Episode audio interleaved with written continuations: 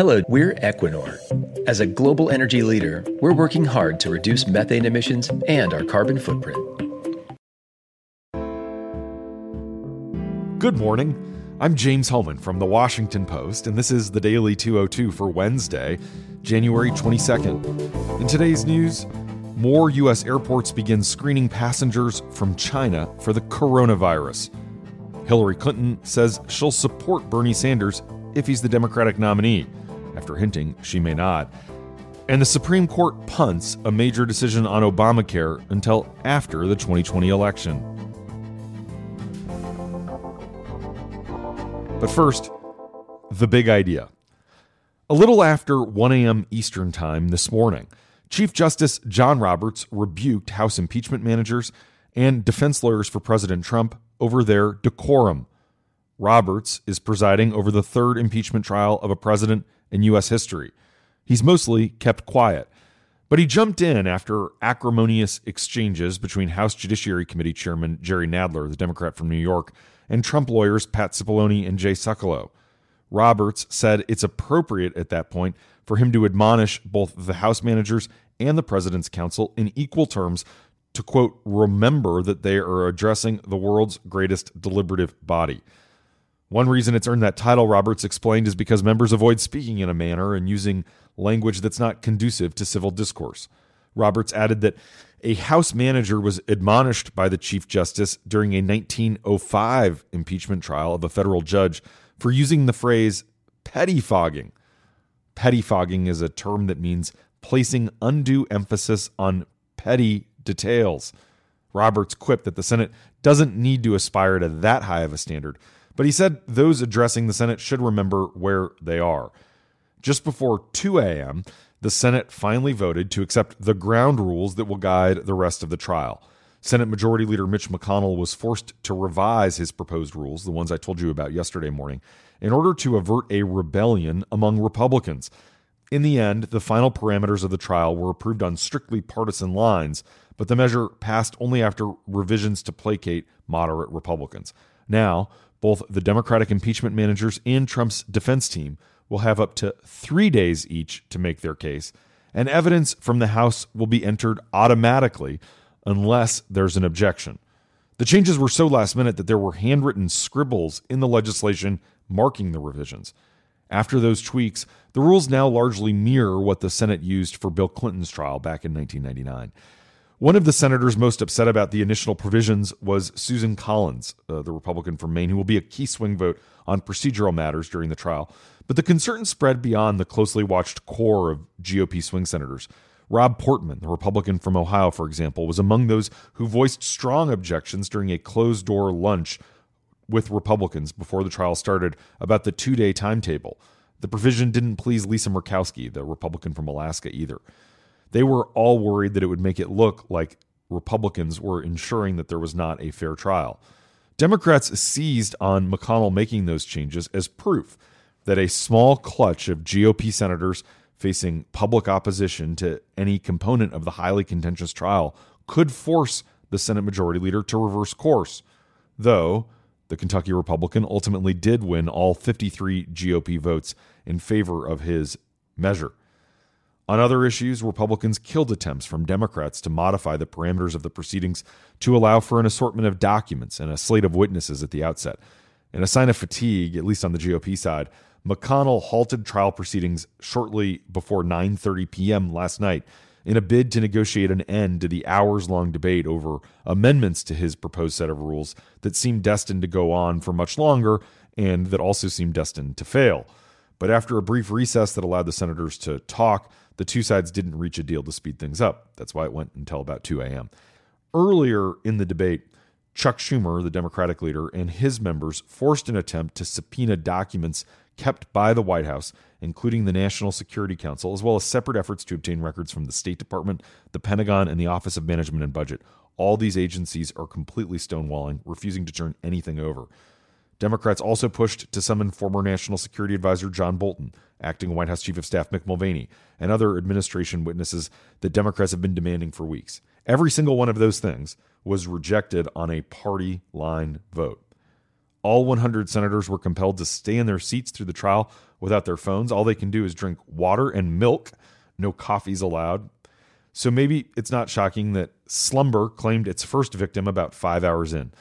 About 5:30 p.m. last night, Senator James Risch, the Republican from Idaho, fell asleep for about 15 minutes. Risch is chairman of the Senate Foreign Relations Committee, which oversees the State Department. And that's the big idea. Here are three other headlines that should be on your radar this hump day. Number one Chinese health authorities are trying to impose a quasi quarantine around the hotspot of a mystery pneumonia like virus that's claimed at least nine lives in China and has now been confirmed in the United States for the first time. The U.S. case, a man in his 30s who's currently under observation and quarantine in Washington state, had links to the area of most concern in China, the commercial center of Wuhan, which is about halfway between Beijing and Hong Kong. In an attempt to contain the virus, Chinese authorities have advised people in the city of 11 million, yes, a city of 11 million people, that they are not to leave town. But the US case showed how far the very contagious virus has moved beyond the Wuhan region. North Korea, for example, has sealed its borders to all foreign tourists, especially Chinese tourists, in an attempt to keep out the coronavirus. And the Geneva based World Health Organization is holding an emergency meeting later today to decide whether to designate this outbreak an international public health emergency. And U.S. officials are today adding the Chicago and Atlanta hubs to the list of places where passengers arriving from Wuhan, China will be screened for the coronavirus. Enhanced screening is already taking place at JFK in New York, plus LAX and SFO in California. More than 1,200 travelers have already been screened, but thankfully, no one has been found to have the virus or been hospitalized through the screenings here stateside. At least, not yet. Number two, yesterday, Democrats had been hoping to keep Americans focused squarely on that impeachment trial. But many in the party were instead watching in alarm and dismay as a fresh spat emerged between Hillary Clinton and the candidate she defeated in 2016, Bernie Sanders. Doesn't it feel like the 2016 campaign just never ends? In comments published early Tuesday, Clinton left open the possibility that she may not support Sanders if he's the party nominee. Those remarks unleashed fresh angst less than two weeks before the Iowa caucuses. Sanders has been leading in some polls. Sanders has been engaged in battles with rivals on various fronts over the past week, squabbling with Elizabeth Warren over whether he once said a woman couldn't be president, attacking Joe Biden with an out of context video about Social Security, and issuing a rare apology after one of his top surrogates called Biden corrupt.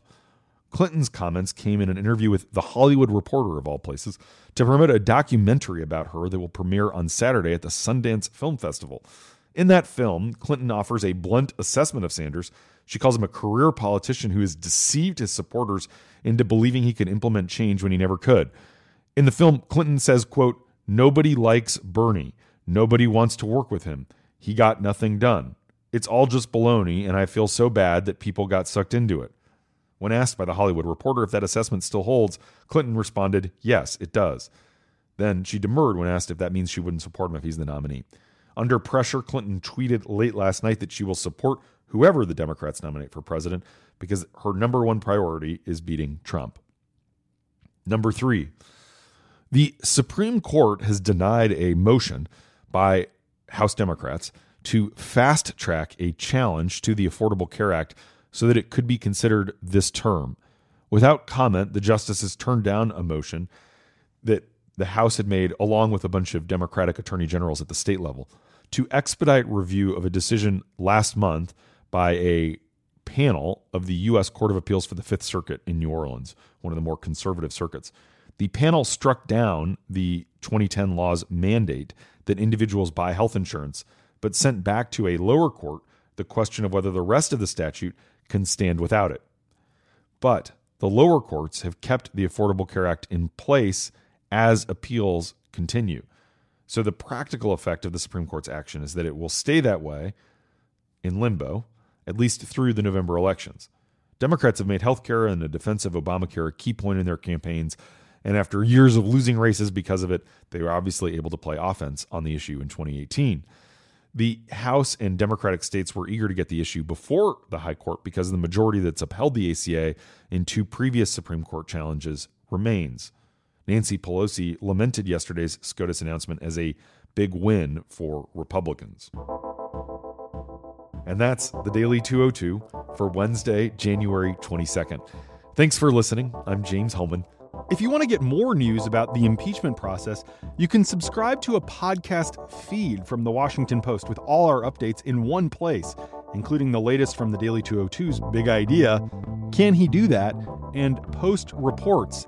Find it at washingtonpost.com slash podcasts.